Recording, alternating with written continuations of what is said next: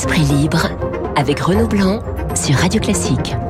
Et à 8h42, Esprit libre avec Franz-Olivier Jusbert. Bonjour Franz. Bonjour. Je sais que vous avez vous, vous êtes très ému ce matin. Oui, il y a, il y a beaucoup beaucoup d'émotions. De votre part, vous aviez connu ça au moment de la chute du mur, Ouais. au moment du 11 septembre 2001, et puis, euh, comme le disait d'ailleurs mon invité euh, euh, Jérôme Pellistrandi, euh, ce 24 février va rester dans les mémoires. D'ailleurs, je vous propose d'écouter euh, le général euh, Jérôme Pellistrandi justement sur sa réaction à cet état russe. On l'écoute. On a en souvenir, euh, pour beaucoup d'entre nous, le 11 septembre 2001. Il faudra se souvenir du 24 février 2022. L'Europe est en guerre, la Russie euh, veut mater l'Ukraine. Donc on ouvre une page, on ouvre une boîte de Pandore et très sincèrement, personne ne peut dire vers quoi nous allons aller dans les heures et les jours à venir. Voilà, j'allais vous demander votre votre réaction. Vous êtes sur euh, Bah. la même longueur d'onde que le général à l'instant qu'on vient d'écouter, euh, finalement, sur euh, cette date qui est une date euh, symbolique mais très très forte dans l'histoire de l'Europe. Oui, et je crois qu'il faut arrêter d'être franco-français. Je pense à la, par exemple la une de Libé ce matin, qui est absolument pathétique, parce que euh, ça, on pouvait s'y attendre.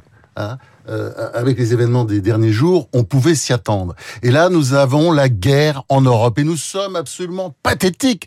Parce que je dirais que nous ressemblons à ces vaches. Vous savez, qui regardent passer les trains qui conduisent leur veau à l'abattoir? Ça, c'est une belle formule de Paul Claudel. Mais ça ressemble à ça. Euh, il y a le grand professeur de Sciences Po, euh, Raymond Aron, qui disait qu'il était un spectateur engagé. Eh ben, c'est à ça que nous ressemblons, nous, aujourd'hui, Européens ou Américains, face à ce qui se passe. C'est-à-dire, nous ne sommes que des spectateurs. Et euh, sans défense, sans défense. Sans défense, nous nous contentons de, de condamner. Et c'est comme pisser dans un violon. Vous savez, c'est une vieille expression française Oui. du 19e. Euh, et, et quand le mot pisser, d'ailleurs, n'était pas un mot grossier. Et c'est exactement ce qui se passe aujourd'hui. Est-ce que- qu'est- Qu'est-ce qu'on pouvait faire? Ben, Je crois que vous avez prononcé le mot. C'est-à-dire, nous avons fait preuve d'une immense lâcheté et d'une insane faiblesse. Et c'est-à-dire que nous, depuis le, depuis le début, nous essayons, par exemple, les discussions avec Poutine, nous l'avons traité comme un personnage normal. Or, il est clair, il est clair, et ça apparaît aujourd'hui, et ça apparaît, il y a mille signes qui le montrent, que nous avons affaire à quelqu'un d'anormal. Je sais qu'il faut pas parler comme ça, mais c'est la réalité. Et vous savez que euh, dans- l'art de la guerre, qui est un texte absolument magnifique du 6e siècle avant Jésus-Christ de Sun Tzu, l'art de la guerre de Sun Tzu, c'est un, c'est un grand classique. Il est dit, lorsque le monde est en paix, un homme de bien garde son épée à son côté. Eh ben l'Europe, qui n'a pas de défense autonome, eh ben ça ne vous a pas échappé. Elle n'a pas d'épée. Et l'Amérique, et qui en a bien une épée, elle, eh ben, elle n'a pas, elle n'a pas de main pour la prendre. Et, et le président américain, d'ailleurs Joe Biden, qui n'a sûrement jamais lu euh, Sun Tzu, euh, lui a déclaré d'ailleurs d'entrée de jeu que l'Amérique ne mourrait pas pour l'Ukraine. Est-ce que c'était bien nécessaire de le dire? C'est-à-dire nous avons montré à Poutine que de toute façon, en aucun cas, nous ne réagirions. C'est ça la première faute pour vous, Franz. Ah oui, c'est bien de, sûr, de c'est de dire, de dire, bien de sûr. dire bien. Bah, quand on discute avec quelqu'un d'anormal, en tout cas, c'est Ouais. sûr faut pas dire ça. Ouais. Il faut, il faut être prêt à tout. Lui Là, dit je vais faire la guerre et nous dit mais nous ce qu'on veut c'est la paix. Non, non, on veut la paix, on Ouais. veut la paix. Nous ressemblions beaucoup, mais je crois c'est ce qu'il faut dire. Nous ressemblions beaucoup à ce qu'on fait Chamberlain. Je sais, comparaison n'est pas raison. 38 Euh, Munich. il n'est pas clair, mais ça ressemble beaucoup. Chamberlain, Daladier. Nous étions comme ça. C'est-à-dire, nous, nous discutions normalement avec quelqu'un euh, d'anormal. Mais d'un autre côté, euh, Franz, vous avez des enfants, j'en ai aussi. Personne n'a envie de voir ses enfants partir faire la guerre pour pour pour Kiev, Mais objectivement. est-ce qu'il y a besoin de lui hurler sur tous les toits? Est-ce qu'il y avait besoin de commencer à parler avec Poutine en disant que de toute façon, en aucun cas, on ne ferait rien Et là, je veux vous dire, nous ne sommes pas seulement pathétiques, nous sommes ridicules. Regardez, Charles Michel, le président du Conseil européen, qui a convoqué pour aujourd'hui les représentants des 27 pays européens. Qu'est-ce qu'ils vont faire? Ils, ils vont condamner. Et puis les ambassadeurs de l'OTAN qui sont convoqués. Enfin, tout ça est grotesque. On va prendre Et deux avec- sanctions ennemies. on voilà, et on va dire, vous allez voir ce que vous allez voir. Bah, c'est tout vu. C'est tout vu parce que nous serons ridicules. Nous sommes partis pour une pour une guerre longue, Franz. Ça, franchement, je sais pas. Je sais pas. Ce qui est sûr, c'est que il y avait un scénario, et c'était le scénario d'ailleurs que privilégiaient les chancelleries, le Quai d'Orsay, etc. C'est-à-dire, bon, il va prendre le Donbass, c'est-à-dire euh, les deux républiques, là, du Donetsk et de Lugansk, il va prendre ces deux républiques Oui. qui sont russophones. Et ça, d'une certaine manière, ça passait. Ça passait. Il a déjà pris l'Ukraine. Euh, il a déjà pris pardon la Crimée à l'Ukraine, c'était passé finalement relativement bien malgré enfin il y avait eu quelques sanctions. Là, euh, c'est sûr que ça pouvait passer. Mais là, on voit très bien, ça va beaucoup plus loin. C'est-à-dire, en s'attaquant au reste de l'Ukraine, bah, on risque le bain de sang. Faut bien L'armée ukrainienne, ça existe, vous savez. On, va en parler peut-être tout à l'heure de la nation ukrainienne, mais il y a, y, a, y a, un esprit nationaliste ukrainien. L'armée ukrainienne elle est forte de 210 000 hommes. Bon, ils peuvent en mobiliser 400 000, mais enfin, disons, il y a au moins 210 000 hommes. Et donc, ils, peuvent assurer une guerre, enfin, relativement longue, mais... Et, il y en a 900 000 en face, à peu près. 900 000 en face, enfin, pas encore. Pour l'instant, il y en a 190 000. Oui, alors 400 000 qui sont très très proches, on va dire, Et, et, 900 000. Mais, mais euh, euh, France, aujourd'hui... Les... Mais enfin, attention, il y a quand même une grande différence, c'est qu'il n'y a pas de matériel. Oui. C'est-à-dire, le matériel euh, sophistiqué, il est du côté russe, et il n'est pas du côté euh, ukrainien, ça c'est clair. Mais On ne les a pas beaucoup aidés sur ce plan. Enfin, à part peut-être Erdogan qui leur a donné des drones. Mais euh, enfin, vendu des drones. Johnson, Boris Johnson avait raison finalement. Parce qu'on s'est un peu moqué de Johnson et des Américains en disant, oh là là, mais c'est pas possible, vous arrêtez, vous êtes en train de vous monter le quelque chose, etc. face face aux Russes. Faut reconnaître que le Premier ministre britannique avait vu euh, plutôt juste sur euh, sur ce que souhaitait euh, Vladimir Poutine. Oui, là-dessus, je crois qu'il faut qu'on fasse amende honorable nous autres journalistes notamment, enfin moi, moi le premier d'ailleurs, c'est vrai, on avait du mal à y croire. On avait du mal à croire à ces.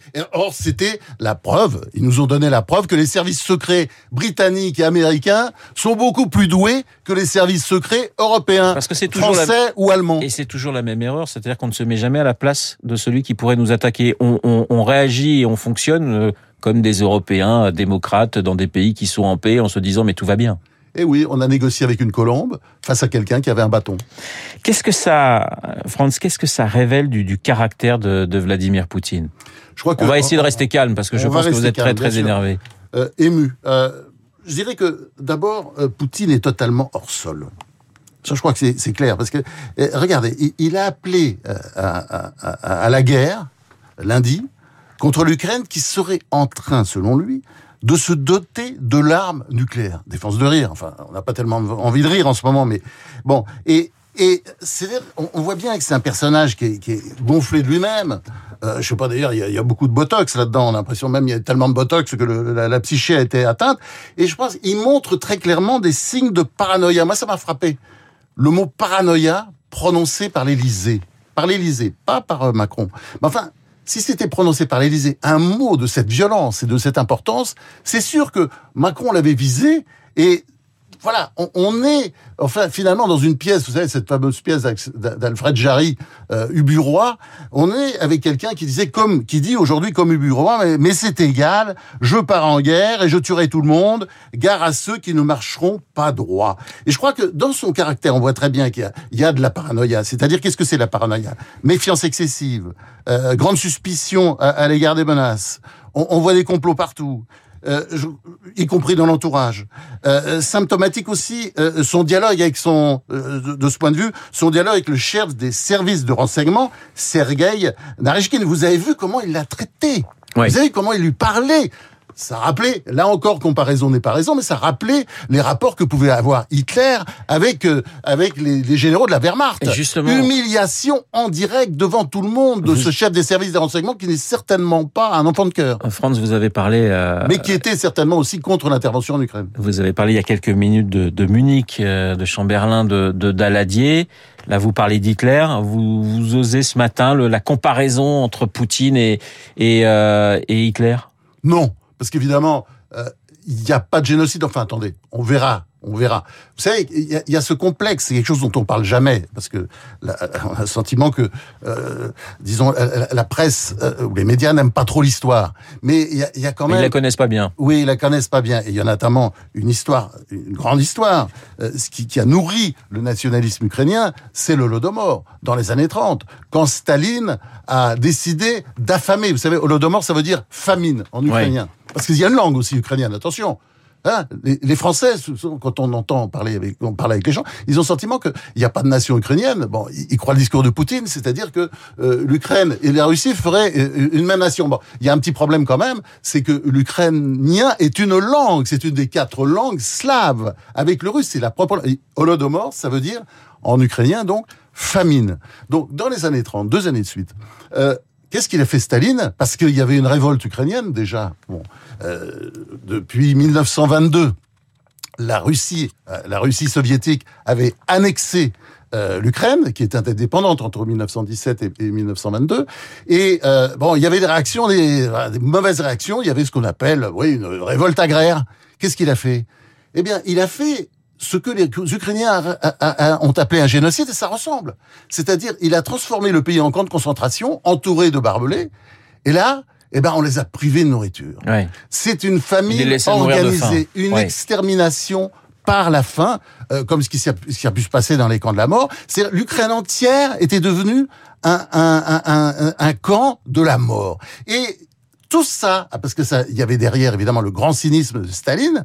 Vous savez que l'Ukraine, on le sait, c'est le grenier à blé de l'Europe. Eh ben l'Ukraine continuait à exporter du blé, mais les Ukrainiens n'avaient rien à bouffer. Et entre 2, 2, 2 millions 600 000 et 3 millions d'Ukrainiens sont morts de l'Holodomor. Alors, ce, ce, ces Ukrainiens, on voit leur détermination. On, on sait bien que ça sera c'est presque cause perdue, j'allais dire, devant la, euh, la puissance militaire des, des Russes. Mais on sent quand même, quand, en tout cas, lorsqu'on voit les reportages euh, à la télévision, ces Ukrainiens sont, sont décidés à se battre euh, jusqu'au bout.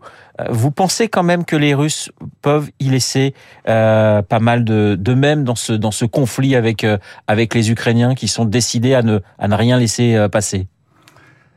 Ça, c'est une question très difficile parce que euh, l'intelligence pour Poutine, ça consisterait à se retirer très vite. Alors, le grand Sun Tzu, c'est ce qu'il dit d'ailleurs. Oui. Hein, on gagne les guerres surtout quand on guerre quand éclair, on même pas. et ensuite on négocie sûr, on s'en va. et on s'en bon. va. Là, euh, attention, on est complètement dans l'irrationnel. Ce qui s'y rappelle beaucoup avec quelqu'un qui n'a aucune parole. C'est-à-dire, souvenez-vous d'Hitler en 1938 avec l'affaire des Sudètes. Les Sudètes, c'était un peu une histoire semblable à celle de l'Ukraine. Les Sudètes, c'était euh, des, des, des, des, germanophones, comme d'ailleurs dans le Donbass, euh, il y a énormément de russophones. Et euh, Hitler voulait aller à leur secours, donc c'est pour ça qu'il est allé les aider.